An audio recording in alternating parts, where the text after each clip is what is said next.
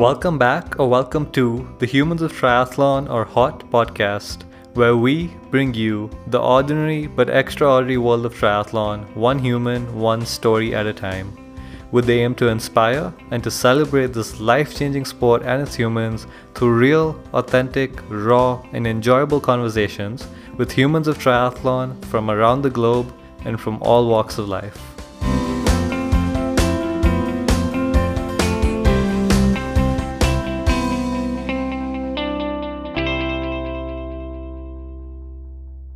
Hello, humans of triathlon. This is Swapnil Chauhan here, speaking from Melbourne, Australia, and I've got a new co-host with me today, Sheila Trelevin from Grimsby, Ontario, Canada. Charles is on the move; he's traveling today, so he won't be joining us. But we are joined by another amazing human of triathlon residing in Washington State, US. So, Sheila, who do we have on the show today? Well, growing up as a country boy along the coastal mountains of Oregon, it only seems natural that today's guest would gravitate to the sport of mountain biking. Honing his bike handling skills by watching, then trying all the stunts in the New World Disorders video, he eventually started his career as an elite mountain bike and cyclocross athlete. One day, as a last minute decision, he entered the Duathlon National Championships without training for the run, finding himself a few short months later at the Duathlon World Championships. After moving overseas with his wife, he decided to pursue a new passion and face the challenges of off road triathlon. With each successive triathlon, he learns and discovers new things about himself. He shares these learnings and his passion for sport with the kids he volunteer coaches, helping them fuel their own growth and passion. He's a pro Xterra triathlete, a husband, volunteer, he works, and most importantly, is a brand new daddy. So, welcome, Pro Xterra triathlete Barrett Fishner. Wow. Welcome, was, uh, Barrett. Thank you. That was quite the introduction. Uh, thanks. That's great. You're Super. welcome. It's amazing to have you on the show. I believe you're the first proper off-road triathlete and definitely the first pro Xterra racer to come on the show. So that's exciting. Yeah, that's uh, super. That's great. It's an honor. I appreciate you taking the time to have me on. No, likewise. Um, thanks for coming on. So I was I was just scrolling through your Instagram profile just now, and it's Yeah. pretty clear you're a fan of comics. So Yeah, that's uh, my newest uh, thing. My Instagram's kind of a work in progress experiment. Well, I love it. so how about you talk to us about your origin story? You know, your comic book number one. My comic book number one, well, you kind of hit on it. I grew up in the coastal mountains of uh, Oregon. There's not much for people out there. There's more cows than people where I'm from. My dad's a logger, and so I grew up around the timber industry and uh, also grew up around farms. My first job was working on cattle ranches and farming. I'd go on the weekends with my dad up to his jobs when he'd have to. Um, but my life was very oriented around the outdoors, fishing, Mhm. hunting. Uh, we'd do camping trips, fishing trips, and coincidentally, every fishing trip we went on in the Cascade Mountains, the Coast Range, wherever, we'd run into a mountain bike race. It was just one of those odd things Hmm. where it was fishing trip, mountain bike race. Okay. but uh, living in the country, I had many physical labor jobs and had to do a lot of firewood, so much firewood, firewood on firewood on firewood. So, and my parents live on the hill, and I had this challenge for myself. We had this like 30 pound wheelbarrow that had some concrete residue in it, and it was about a football length up to my up to the house where the firewood had to be stacked and it was about 5% grade so i'd see how many pieces of firewood i can put in that wheelbarrow hmm. and sprint up the hill with i think my record was 100 or something. Oh my God, what would that weigh? Like, how much weight is that you're pushing up that hill? a lot i have no, i don't know i was just a kid who liked to try to push my limits all the time besides that i had for sports i was in your typical like you, baseball and basketball baseball was my life so whenever my team had practice, I had daily doubles. When we had daily doubles, I had daily triples. I was pretty Hmm. hard, per, worked pretty hard at it. So So, what took you then from baseball to mountain biking? that that came about from uh, that started way earlier in life and was like a seed. It started that just slowly blossomed. It started by running into those mountain bike races on our fishing trips. It just intrigued me to see these people on bicycles flying off road at high rates of speed. It something about it just kind of uh, attracted me to it. And then uh, my parents bought me a mountain bike because they wouldn't let me get a dirt bike. All my buddies were into dirt bike. Dirt biking's huge where I'm from, but uh, my friends were constantly uh, trying to kill themselves with them. So my parents figured the mountain bike would be a safer option. I think I've proved that wrong by now. so I've been to the hospital more times I can count.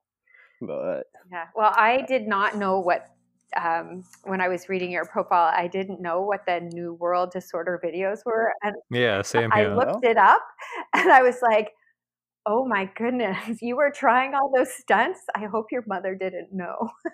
aren't they awesome? They're, I mean, when I first got into mountain biking, it was the 90s, the late 90s. Yeah. So those, that's, that was the thing back then. And Yeah.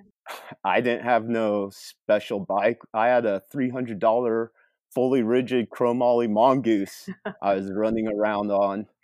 And uh, that was my first mountain bike that I did my first race on. And it was just about seeing what you can do and hoping not to go to the hospital. were, were there any crazy accidents that you accidents that you remember? Oh, I had one a couple years ago. I put the handlebar through my ribs that sliced some organs. Oh my Damn. gosh! So, but that's pretty rare. I, that was a special instance. I wasn't paying attention. I was daydreaming. That was right after the duathlon worlds. Okay. So, but that one stands out. Yep.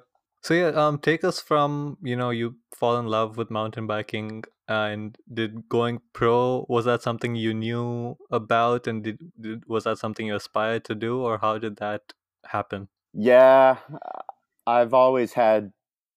I'm my type is dream. I'm definitely a person who has dreams of grandeur. I hmm start something and immediately see the t- pinnacle. Yeah, that's that's exactly me too. Yeah, it, it has its positives and negatives. so, I mean, uh, when I turned elite at 19, I got a coach, and the first question I asked her was, "Do you think I'm Olympic capability?" That's so that would explain my li- mindset that I had. It was always What was did her answer?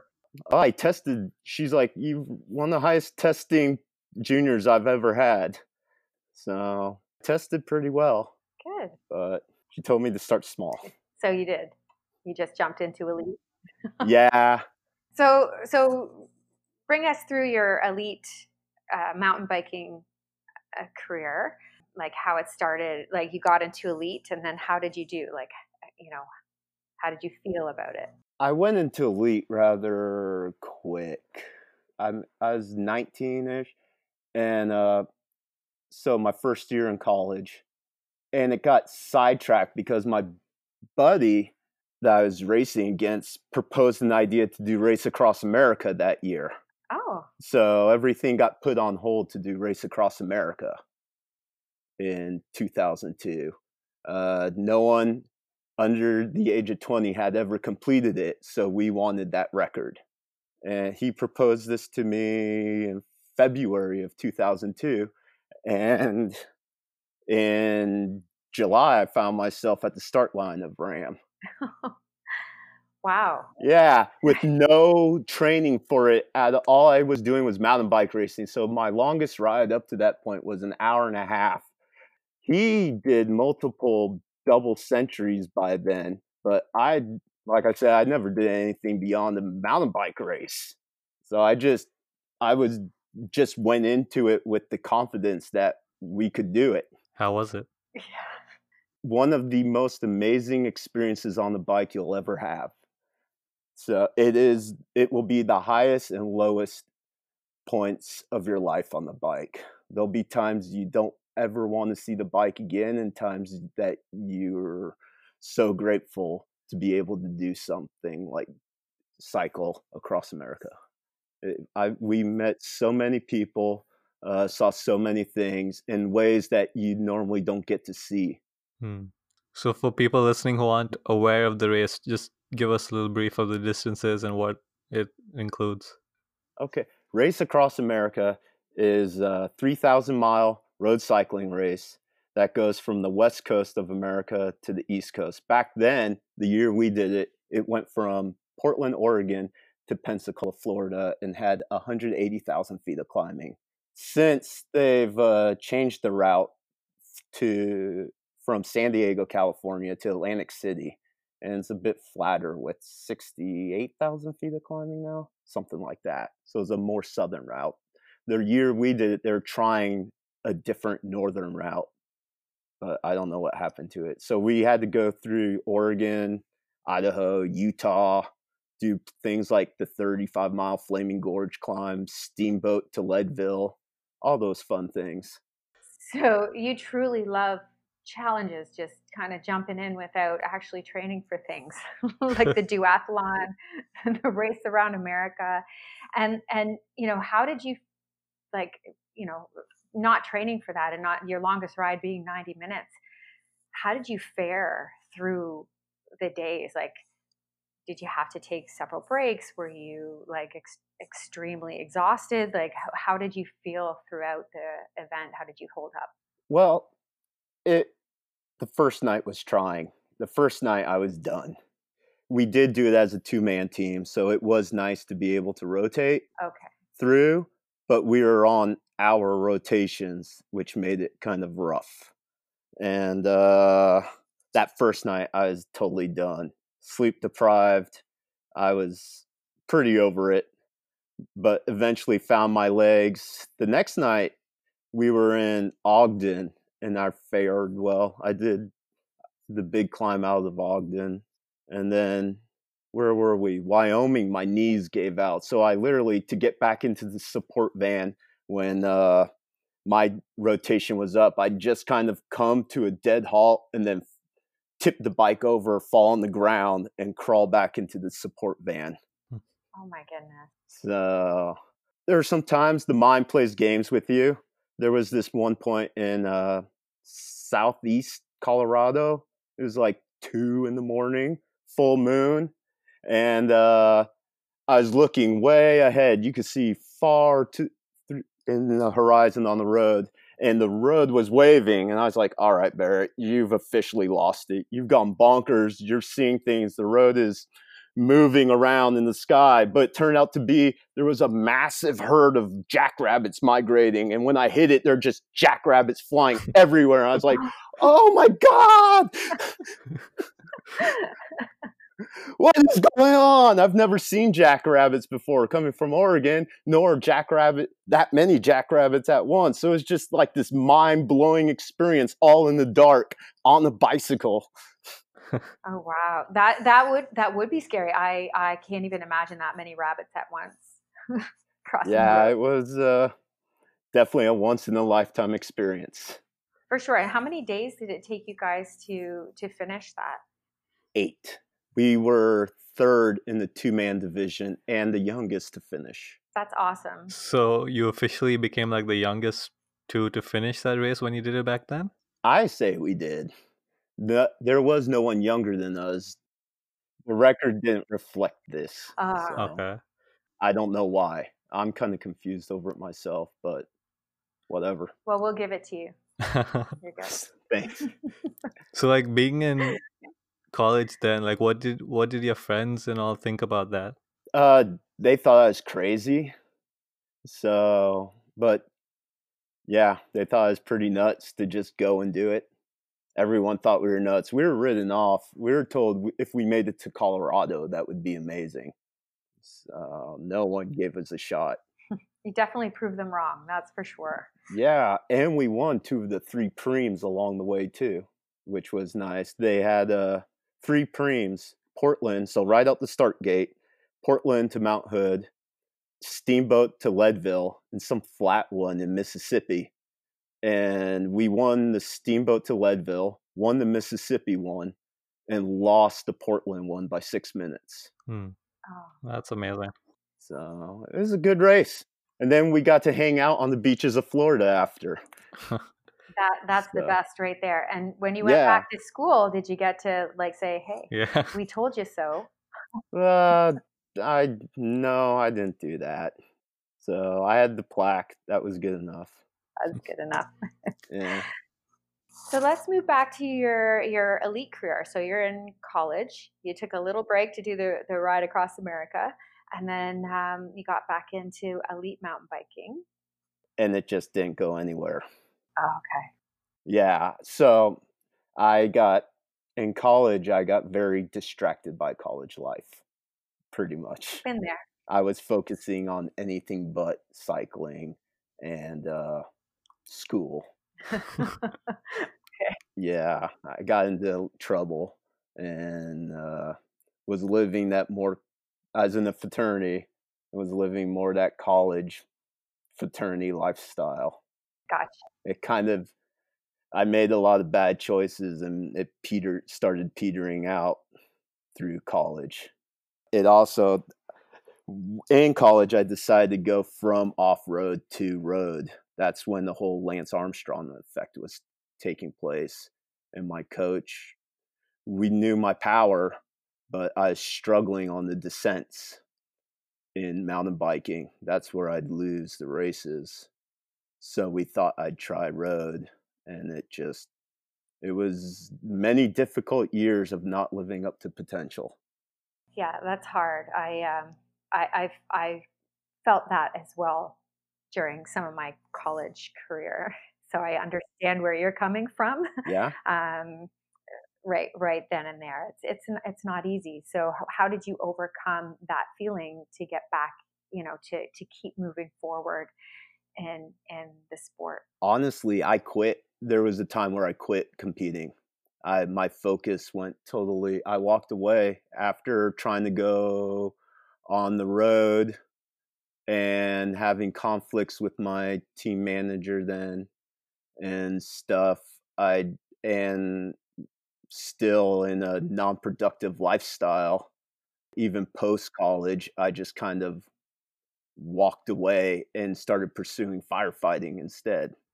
So I tried out for Portland Fire. I went and fought wildfires. I was just by then I had a bad taste for cycling. I was so disheartened that I didn't live up to the potential I showed through Race Across America, and also uh, really feeling regret by not taking the opportunities I was offered immediately after to go ride pro in Europe. That uh, I just quit.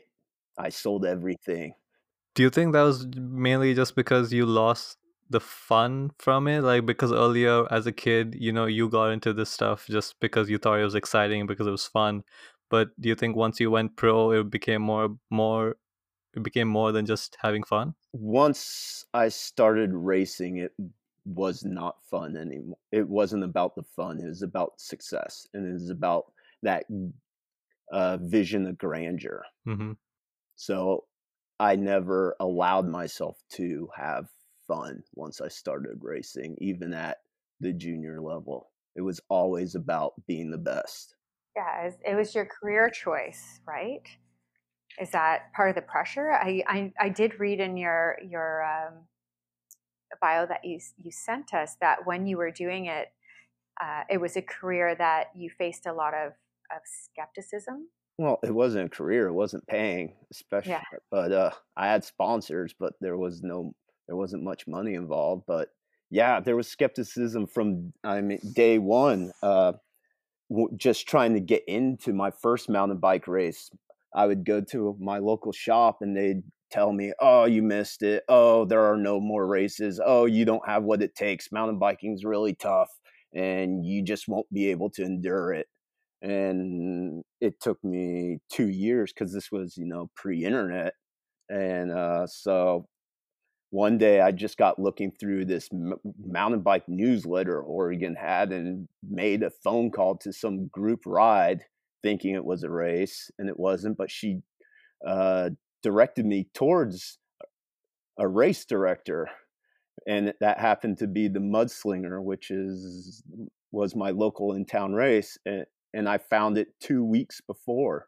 So i was like okay two weeks to my first race so i just started i didn't train or anything up to then. Riding was just to go to the store to get some mountain dew or ride the woods next to the house and do some things and hope not to hurt yourself there was no real riding before that so two weeks prior to my first race, I was like, I found an eight mile loop and just started riding it as hard as I could Yeah.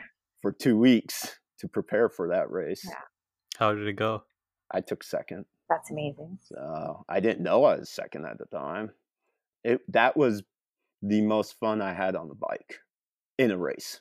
Your first one. Yeah. No pressure. After then, it became because of how well I did. The self pressure came on. Like, oh, I can do well. Oh, there's a whole series.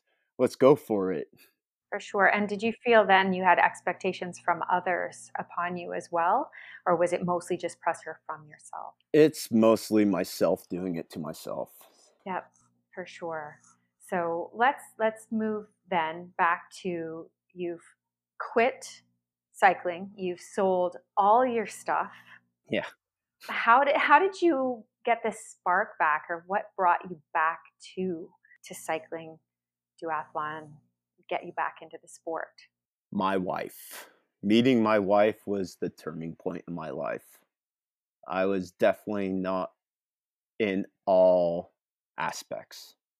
So she pretty well saved me. I really, everything I have today, I owe to her. Because I was definitely not on a productive life path prior. So how did you meet her? Through mutual friends.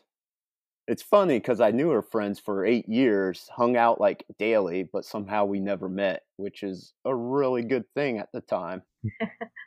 so I'm really glad we didn't meet for those seven years prior. So, what was it that helped you turn things around? Uh, falling in love, falling in love with the right woman, and having her make me want to be better. So how did she encourage how did she encourage you to get back into your sport then? She didn't. It was the, it was a change because I was uh, changing location. She, I was living in Portland at the time. She was living in Las Vegas. Thousand mile relationships difficult. Yeah. So, and she was in school down there, so there was no her moving up to me.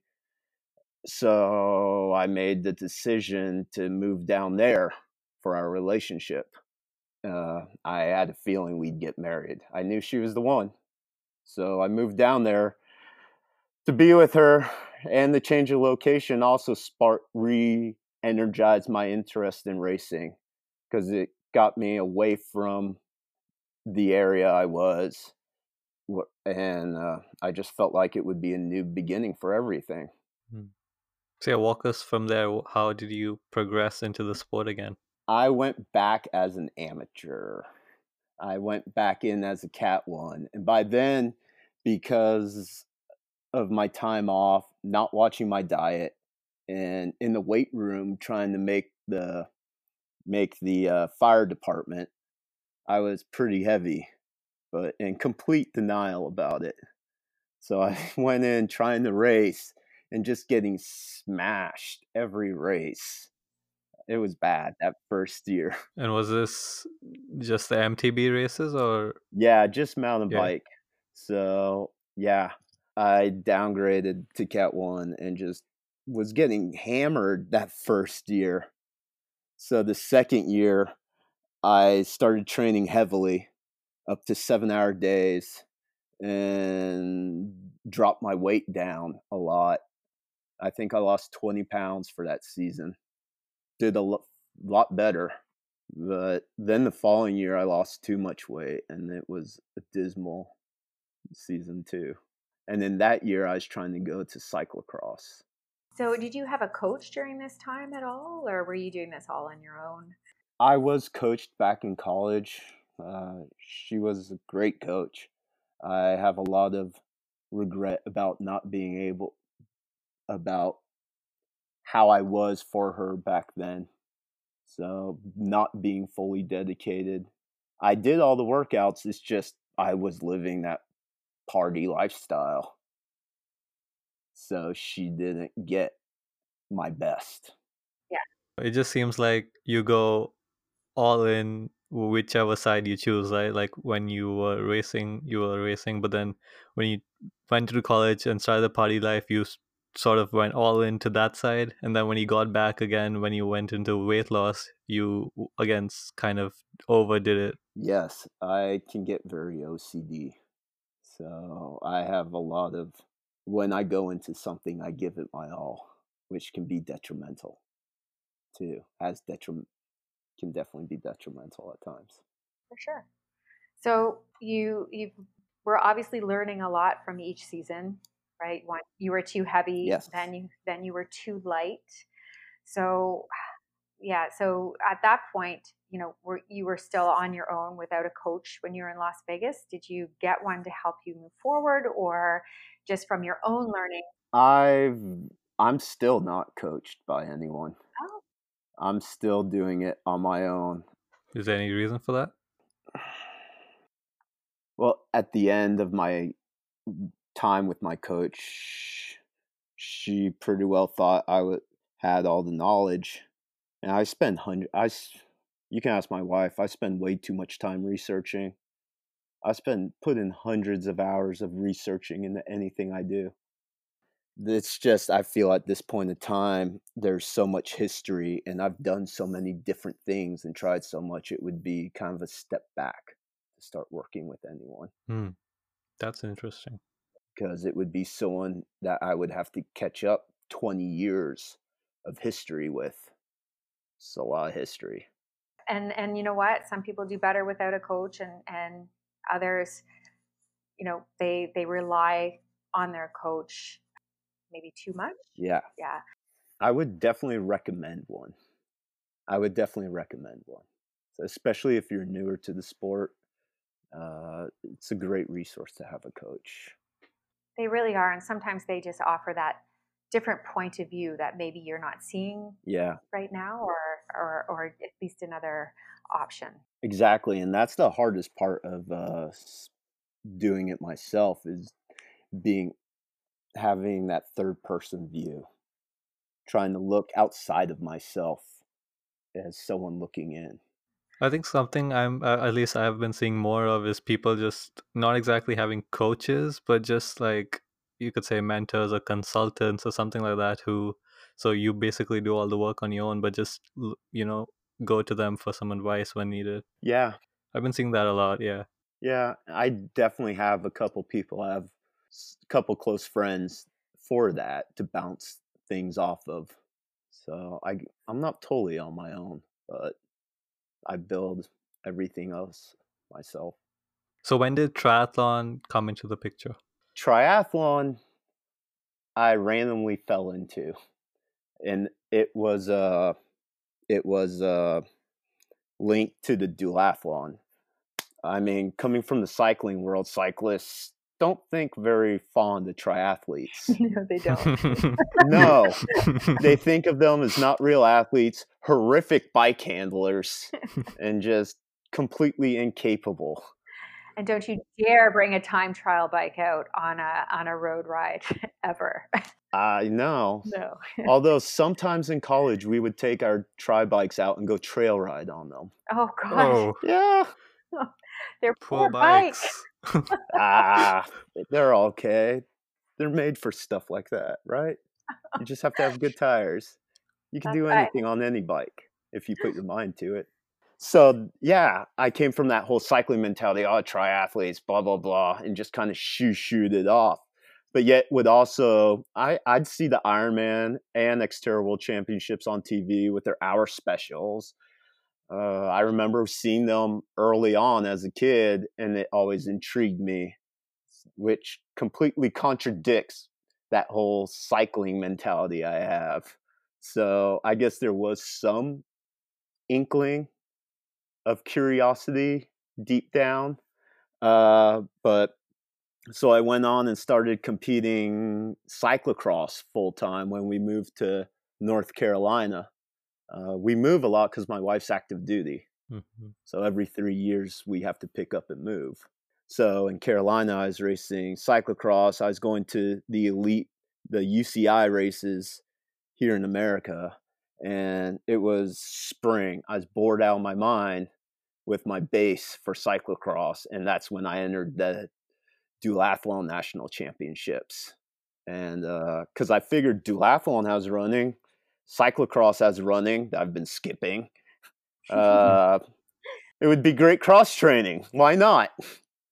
Spices my life up a little from this boring base training because let's face it, base training can get pretty mundane. It, it definitely can. I yeah, totally get that.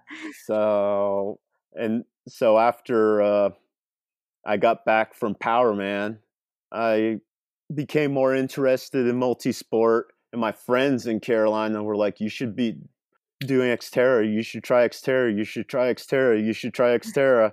I was like, "Quit talking about Xterra. I'm not going to do it. That's triathlon." Coming back from Powerman, I was like, "Okay, I'll try it." So, what year was that? 2014. I decided to do my first Xterra down in South Carolina. It was a March race, April race, and I was yet to swim. I didn't start swimming until January because I just didn't want to swim. In fact, my first ever open water swim and swim in a wetsuit was that race, which was an interesting experience. Complete panic pandemonium.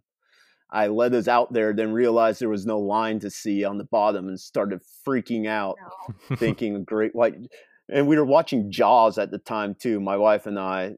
And despite the logical side of me being like, obviously there's no sharks in this or gators, uh, my mind was just, you're gonna die. Jaws is gonna come and eat, swallow you up and take you away.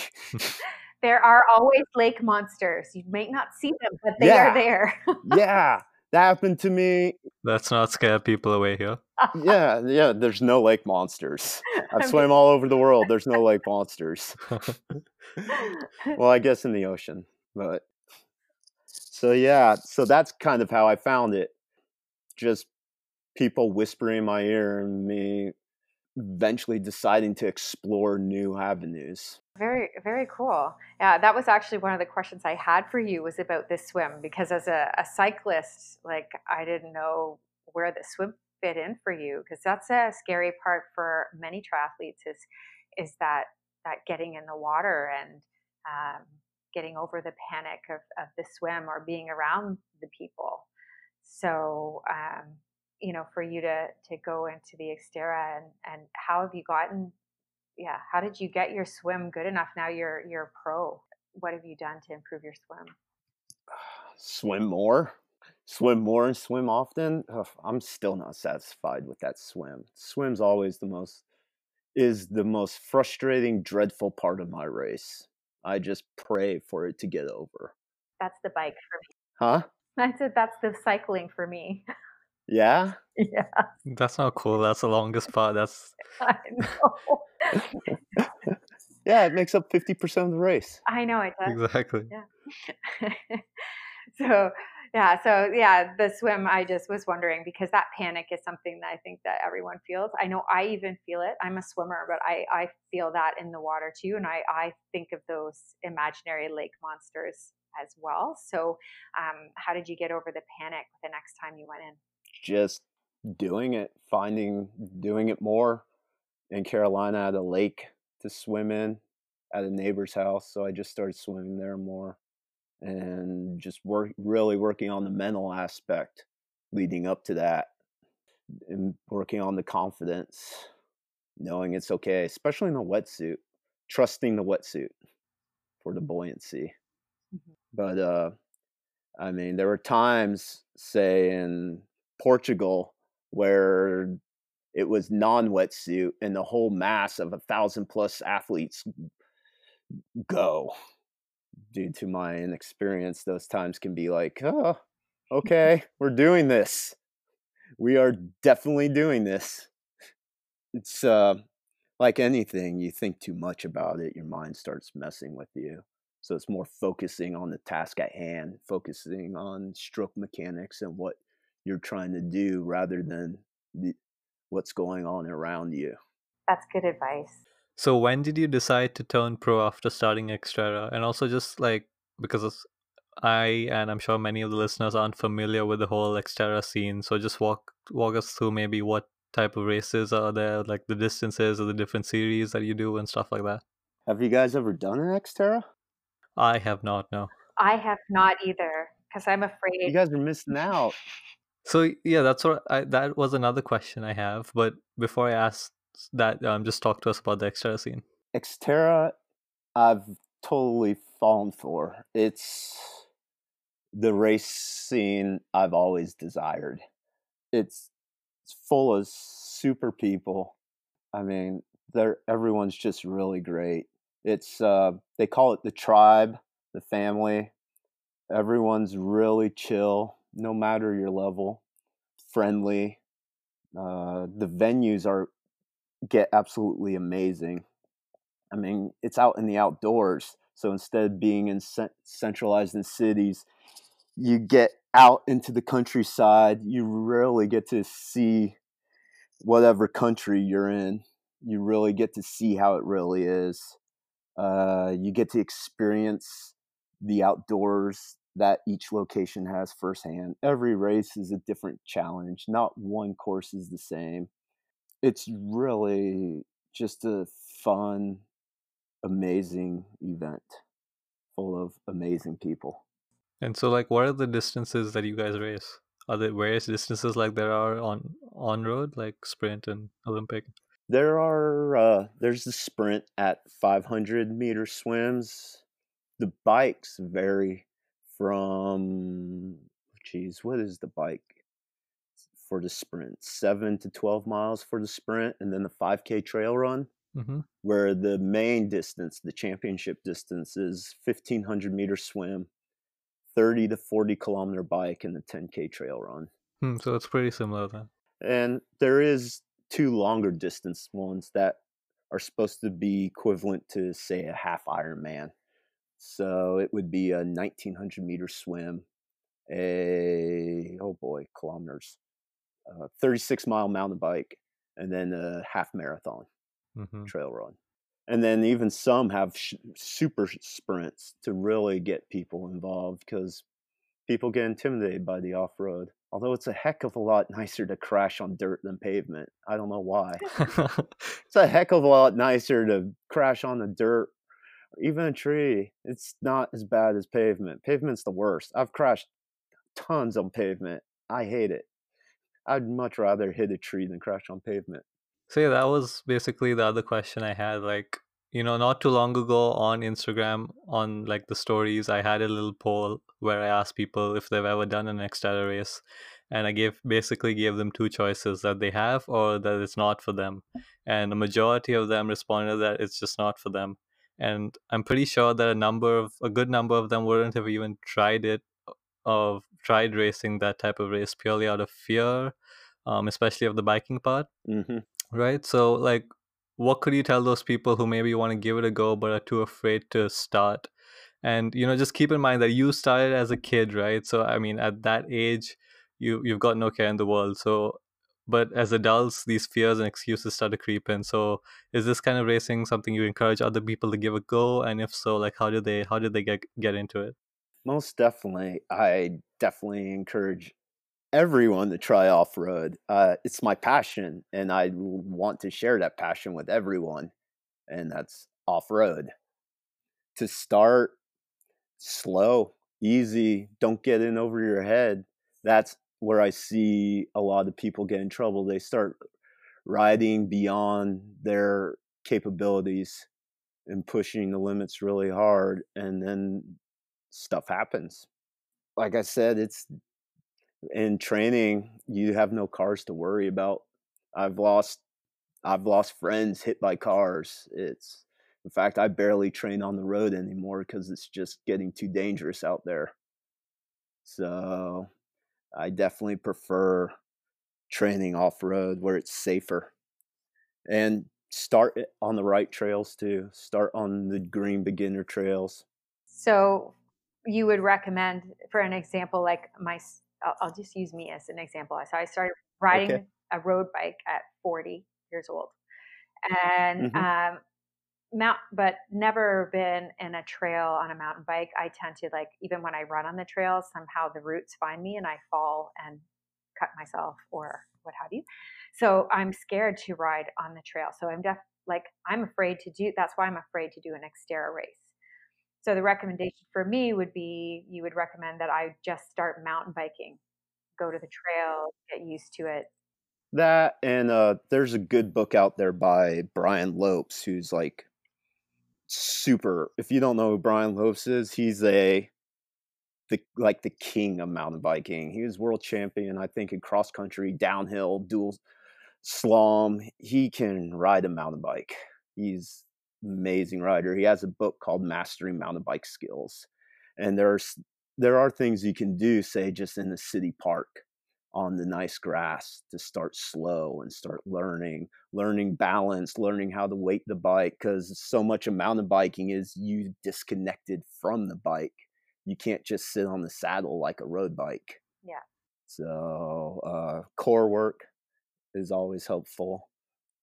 Just slowly practicing skills and finding there's starting to be more and more groups out there that uh, work with beginners to improve their skills. But it's just I would practice, get that book and practice the skills is what I recommend to a lot of my buddies, and go out with someone who knows. Go out with someone willing to work with yeah. you is always helpful too. Uh, I love taking new people out. I absolutely love it. It's the best part. The best part is sharing your passion with others. Yeah, and and you you share your passion um, with kids. So you volunteer with the USA Junior Track clubs. Is that? Yeah, we have a junior track club here in the city I uh, live in. So it's a cross country and track and field team. So in the fall cross country, right now it's track season. And yeah, I love it. It's so awesome to work with the kids. And they're so grateful for the help to have someone there to guide them and to see them progress and to see them face their challenges in sport and grow. It's really, it's way better than anything I can do for myself. Mm, no, I love that.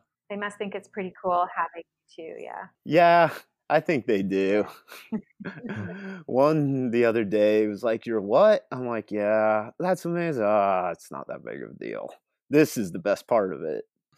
Yeah, it really is a great opportunity. You know, it's exciting for them to have someone such as yourself. You're a pro Xterra triathlete, you raced, you know, pro mountain biking and, and to be there to help those kids to to share your experience with them so that they know that it's something that they can strive for. I can only imagine how good it, it must make you feel. Yeah they like it.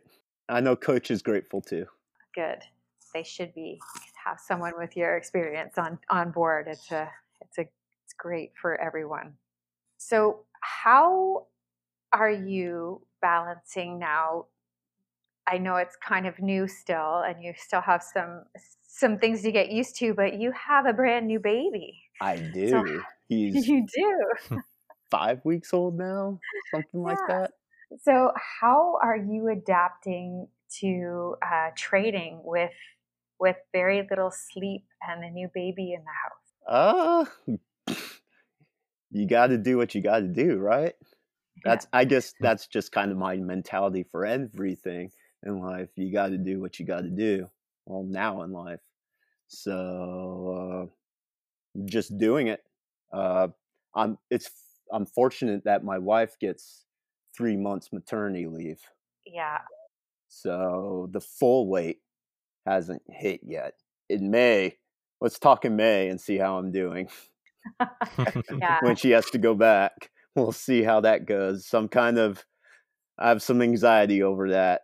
Yeah, I would imagine that's really early. Like three months doesn't doesn't seem like a very long period of time for for a mom to be home with with a brand new baby. Mm, In America, it's pretty good.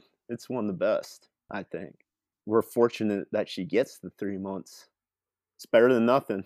But yeah, it's definitely better than nothing. I guess coming from Canada, we get a year. Wow, Yeah, that would be amazing. yeah. Which which so it, it's hard. Like I can't, I can't imagine, you know, uh, giving my baby there to daycare. But you're going to be home with the baby. Is that Yeah. And I've like I've created my whole if you've seen my Instagram, you know I have like my own at-home training center I built yes? in preparation for this. So, which probably means with the amount of time I'll be spending in there, my posts may go down because how many times can you really see a guy working in an indoor gym and still be entertaining? It depends where the baby's sitting in your gym. Oh, well, I don't want to get in trouble with the wife, so can't get too crazy with that one. You could have little posts with baby everywhere. Baby's on the treadmill, baby's on the bike. Yeah. My buddies were like, "Well, just run with him. Oh. Look, think like a weight vest." I was like, Mm. "Oh, chicken baby syndrome." Yeah, yeah no. I don't think my wife will be too keen on that one. But at two and a half, there's this company called Macride, Yeah. and it uh, they make saddles, saddles with stirrups, like a horse saddle that goes over the top tube of your mountain bike, and they put foam added grip onto your handlebar, so they ride on this like horse-like saddle stirrup thing and hold the handlebar with you, so you can shred trail with them. So I'm looking forward to that day. So, have you talked to your wife about that yet? Oh, I've been telling her for the, the whole nine month pregnancy. I've been telling her, hey, at two and a half years, we're doing this. And and is she on board with that? I don't get a no, so I presume. Well, she's not gonna be there anyways. That's right. Yeah. She's gonna be Yeah, working. it'll be fine. I mean, I ate it plenty growing up. I think I'm okay ish. But uh yeah. And plus think about all the he'll be able to learn to flow the trail with the bike and the reaction time. He'll be thousand times better than me. Yeah, he'll he'll be super comfortable going down um, down the hills and things like that really quick by the time you get him on his own own bike, right? So Yeah, New World Disorder like 80. that's right. you could make your own. You could make your own videos with your kid. Totally. That'd be good. So no, I'm really looking forward to sharing all that with him. And obviously he'll be growing up around me competing and coaching. Because eventually when my athlete career is done, I do want to move into full time coaching. So, how's your Xterra career been going so far? Frustrating. I'll be real. It's like when people ask, Am I proud of my accomplishments or achievements? No. I feel I'm yet to put the pieces of the puzzle together. So I guess I have that. I place such high expectations on myself that I will not be satisfied until I meet them, which is kind of a difficult world to live in at times, too. It's kind of like, eh, did you see that interview with Kobe where they were up 2-0 at in the finals and he just looked mad? I did not. Oh well, he, they're like, "Why aren't you happy?" He's like, "You're up 2-0. He's like, "Job's not done." hmm That's kind of my mentality until the job's done. So, what does the job? What's the definition of the job being done for you? Uh, I'll keep that one to myself for now. It's too early to. Okay. It's too early. For sure. That one, I kind of hold some cards to me. So All right. Fair enough. Yeah. Do you feel by sharing your, you know, your ultimate goal that might just uh, is that more pressure that you're putting on yourself because now you've put it out there, or yeah, pressure, judgment. I mean, being vulnerable, you name it, all those things go into it. As soon as you slap elite on your name, all sorts of things come with that from the outside world. And I've definitely had even I mean, I feel like I'm a what am I?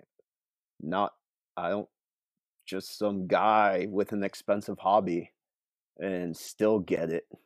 It's interesting how our society views and treats elite athletes. hmm The sudden expectations that are placed and judgments. Yeah, and and and uh, I find it interesting too. Is as, as soon as you have elite or pro in front of your name, um, people think that's you're making this amazing living at your your sport.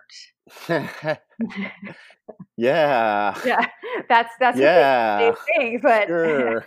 reality is it might only be like the top like few people that are making that living, um, and and you're you know yes you have a few sponsors i i get that but they don't always provide you your expenses for for your house and your food and your home and you know it's not covering everything. So you know what do you do to you know uh, what are you what else are you doing to help support your expensive habit? I'm a substitute teacher.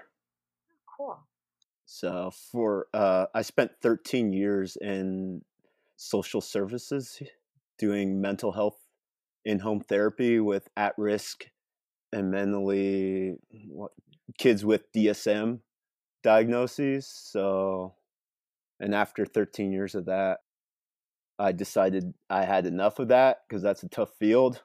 You see a Mhm. lot of nasty things towards kids and uh, that's when I really decided to go full into pursuing pro triathlon was uh, dealing with the burnout from that job.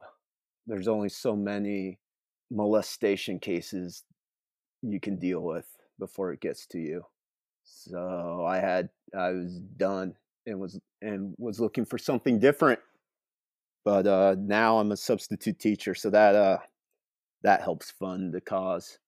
But like you said, it just breaks even in the end.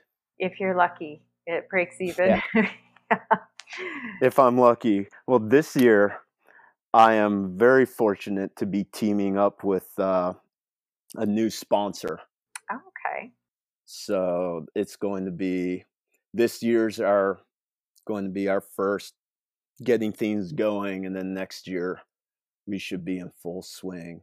So this year also got delayed because of baby. i bet So my race season's not as extravagant as I would desire it to be. So where are you? Where's your next? Uh, what's what's your race schedule look like this year then? I have a bunch of half marathons this spring just to just for kicks.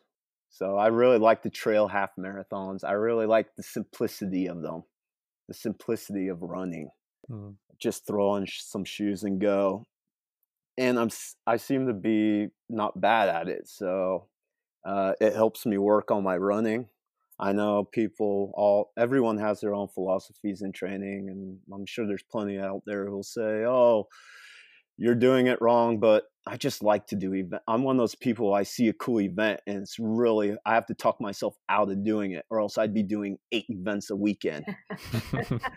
it's really hard. It's like, "Oh, that looks awesome. Oh, that w- looks awesome." I like to try and experience everything.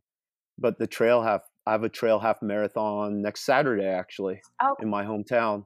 And then 2 weeks after that I have a mountain bike race which is really important to me the Mudslingers, my first ever race that I did. That first race 20 years ago to that day will be in a couple weeks. That's awesome. And uh, so there's some sentimental value to it. And even more so because the trails that it runs on now was my high school senior project to build that trail system. wow. So there's always that added aspect though too of going home to that race these days of yeah it's where i started and it's on my own trails awesome Well, that'll be a lot of fun, I imagine, as well. yeah yeah i still love riding that area so and like i said it's 20 years 20 years ago that day i started competing so there'll be some emotion. Yeah, it's amazing how quickly time time flies, does it not? You know? It's amazing how quickly, yet how slowly at times too. Some moments feel like they will never end. I think especially during those low periods, like life leading up to my wife, that time seemed like it couldn't go by any slower. Hard. It's a hard time, I'm, and uh, I I would imagine. Do you often reflect back on that period of time and? Yeah, I do totally. And although I made a lot of mistakes and was in and out of trouble, I don't regret any of it because I realized looking back, looking back, it's easy to connect the dots and to see without any of those mistakes, without not going to Germany to race, without failing a bunch of classes in college and having to redo them, about deciding to anything, I wouldn't have met my wife. And I would not do anything differently again. I would do it all 100% the same, knowing the outcome. That's incredible. You guys sound like you have an amazing love story, and she's very supportive of you, and you are very supportive of of her. I'm very happy for your your little baby that you you guys just had to. So, um, thank you. That's really cool. So when uh, just going back to triathlon, when is your first Xterra uh, race this season? When do you start your try? My first Xterra will be the World Tour up in Victoria, BC. Ooh. Yeah, I'm looking for. I've never been to BC, believe it or not, being from the Northwest. So I'm pretty excited. I'll actually kick off some X tries up there in uh, June. I'll be at the Whistler X try, and then I'll be at the Squamish X try okay. a couple weeks later. So I'll get a couple practice runs in before the World Tour Pan Am Tour event up in BC. Well, it's a beautiful area for sure. Uh, British Columbia is uh, amazing. Yeah, it looks amazing. I see it on Google Chrome all the time. You know, when you first turn on Google Chrome, it has pho- landscape photographs from all these professional photographers around the world, and it's always showing BC. I'm like, oh, I need to get up there. it's killing me. Oh yeah, well you'll you'll you'll you'll you'll love it. It's too bad your wife couldn't get stationed in BC, but that's Canadian, so it's not going to happen. But it's, uh, yeah. definitely amazing for for mountain biking. I have friends that live out there, and and they do that. They mountain bike. They take their kids out uh, as yeah. well. So they're all all getting quite good. They got beautiful trails for that. Well, there you go. You have a whole support group to help you with mountain biking right there in BC. yeah. Unfortunately, unfortunately, it's a five hour flight for me, but um, oh, I'm on the East Coast, so we're a little far. Yeah. yeah, maybe it's something I'll give a try at the end of this year. So. Oh, you've got to give it a try and let me know, and like shoot me a message, however, and I can give you pointers or whatever. That would be after that. Be great. I, I was curious too. Like I know you know you like to do a lot of challenges. Obviously, like you took on uh, triathlon without even being like a swimmer swimmer and doing all these yeah. different things and you did the the road across america so obviously and you did some some road riding have you ever thought of um, eventually doing an ironman half ironman event at all yes.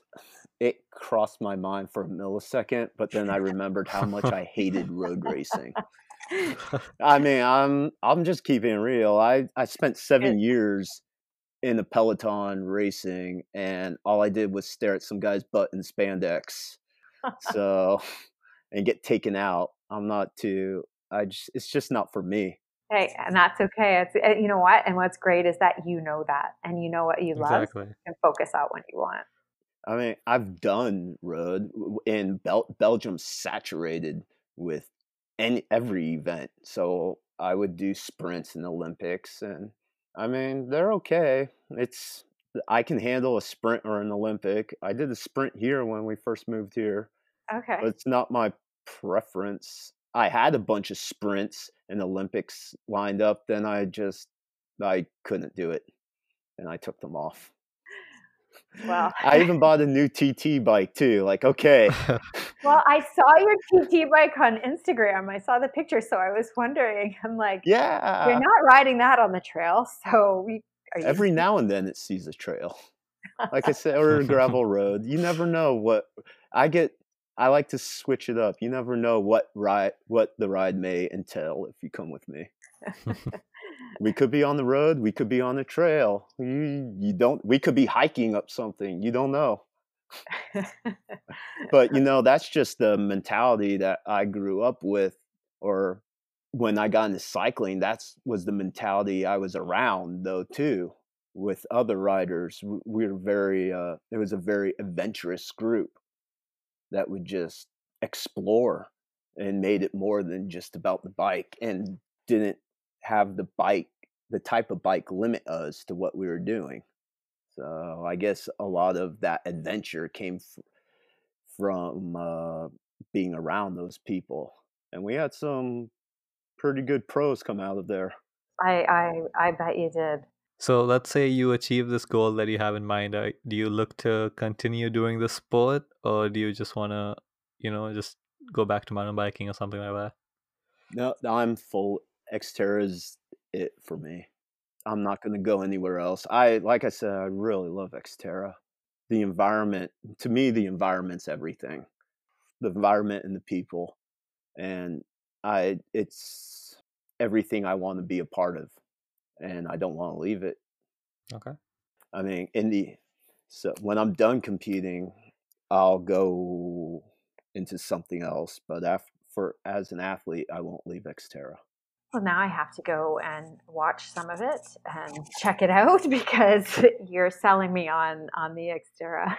yeah that's the whole point of doing this exactly, and, and bring bringing some some some light to that because you know really it, it, it does it, it is very intriguing the the thought of being out in in the woods and the nature and things like that. I and for me, I thought about maybe even just starting not with the mountain bike, but um, maybe a trail run or something later this year. So Yeah, and uh, I mean, the courses too uh, get dubbed down some, so it's not as crazy. It's nothing like New World Disorder. If you're thinking we're doing New World Disorder stuff, uh, uh, yeah, no, no, I can't even do that. I'd be looking at those like, yeah, no.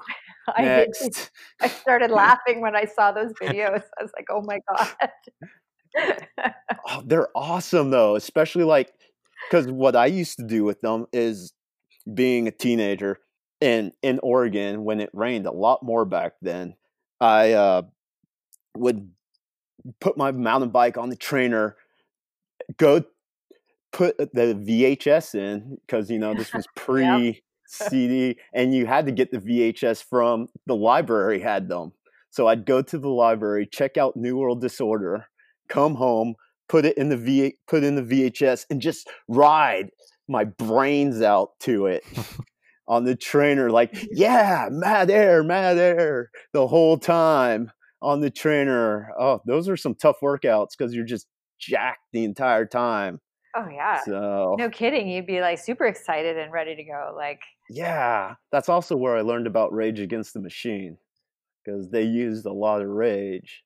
So I was like, that's how I got into them. that's cool. All right, Barrett. So just to wrap things up and take us to the end, we have a final few questions.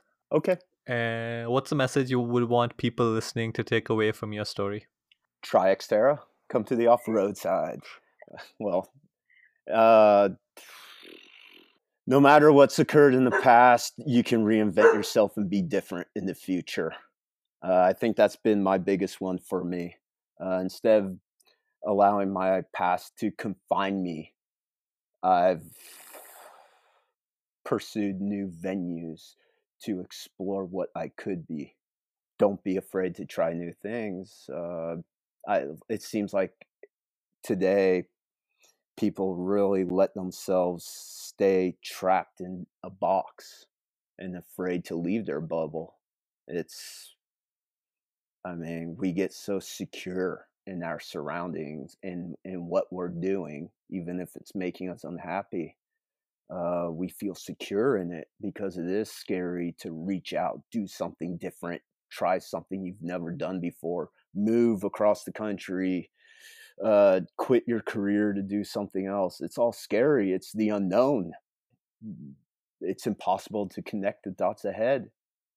And you just have to have that faith that everything will be okay and trust in yourself that you can do it.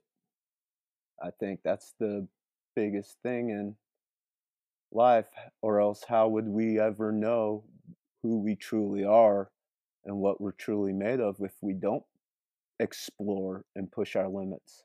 Absolutely. Some great messages there. Yeah. Okay, and are there any brands or people that you like to give a shout out to?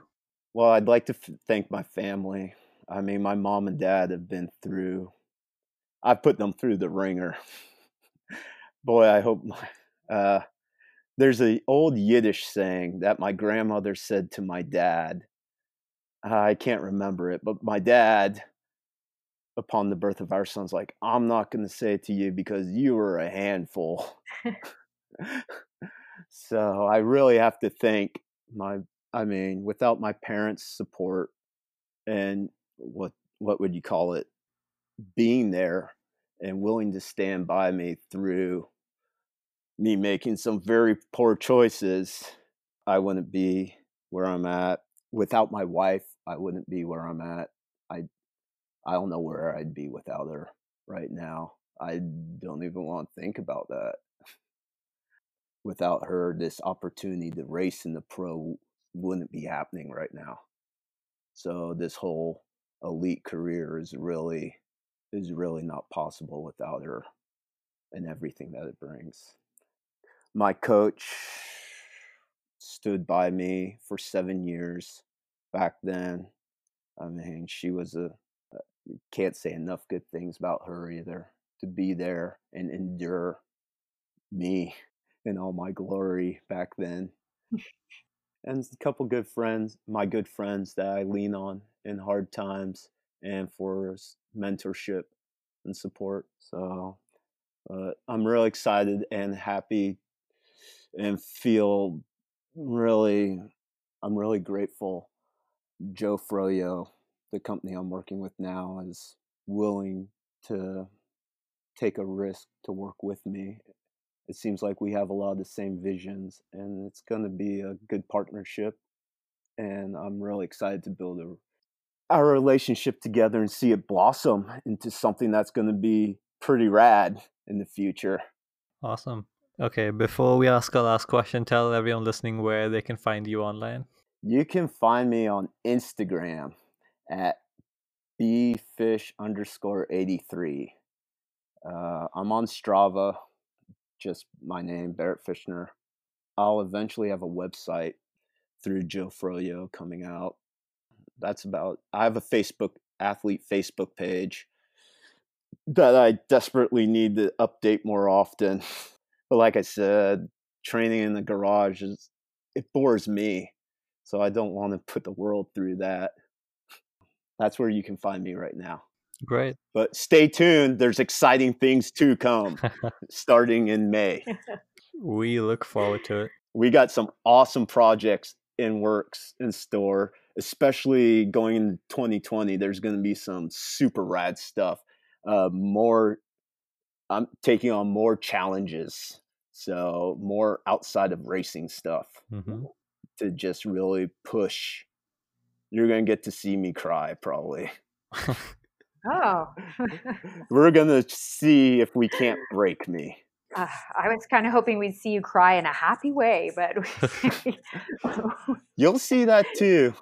It will. It will come. Like people, you know, people are like, "Would you cry if you achieved this?" and some people say no i'm like yeah mm, i can't help it i'm sorry you i'm an open book you're going to get whatever i'm feeling well i can't wait to see more of your story especially the way you've put put uh, your new instagram in comics i think it's you like it's that? really cool i love it yeah i think it's really fun i haven't been sure about it yet like that came about because i've been bored with baby and we are watching a ton of Marvels one day.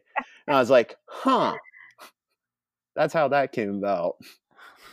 Well, it's well, different, right? Yeah, exactly. It's not the usual. Yeah. Well, that's what I was going for. I was like, that's different. You don't see it very often. But then it's like, because I did that whole, like, you know, big picture cover thing that takes up multiple um yes. whatever posts to so when you open the profile page it's all there. Yeah, I now i have to that. do three posts each time to keep that in line. So it's like oh i have to come up with a story each time. But there'll be more to come like i said especially kicking off in may. Things are gonna things are really gonna start accelerating in may. So stay tuned. For sure. Yeah, I, I will stay tuned. I can't wait. Thank you. I I appreciate it. All right. Uh, last question. Yes. Why do you try? because I will not allow myself not to. Because I can't live with what ifs and I must see exactly what I'm capable of. And and and there's no stopping. It's not an option not to. Like I said, how else can we ever truly know what we're capable of if we don't? I like that. Mm-hmm. All right, Barrett. It was amazing having you on the show and hearing your journey. Thank you for you know just being so honest and raw and just sharing with us. Of course. Thank you so much for taking the time to have me. I greatly appreciate this uh, opportunity. Yeah, and definitely keep us updated on your progress and what's going to happen in May. I just followed you on Strava, so I want to see that too. yeah. That's awesome. Thanks for listening, everyone. Thanks for being a part of this Humans of Triathlon community. Hope you're enjoying the show and the other content. Make sure to join us again next week here on the Hot Podcast, where we'll bring you another amazing guest and story from this Audrey but extraordinary world of triathlon. Until then, everyone, keep trying.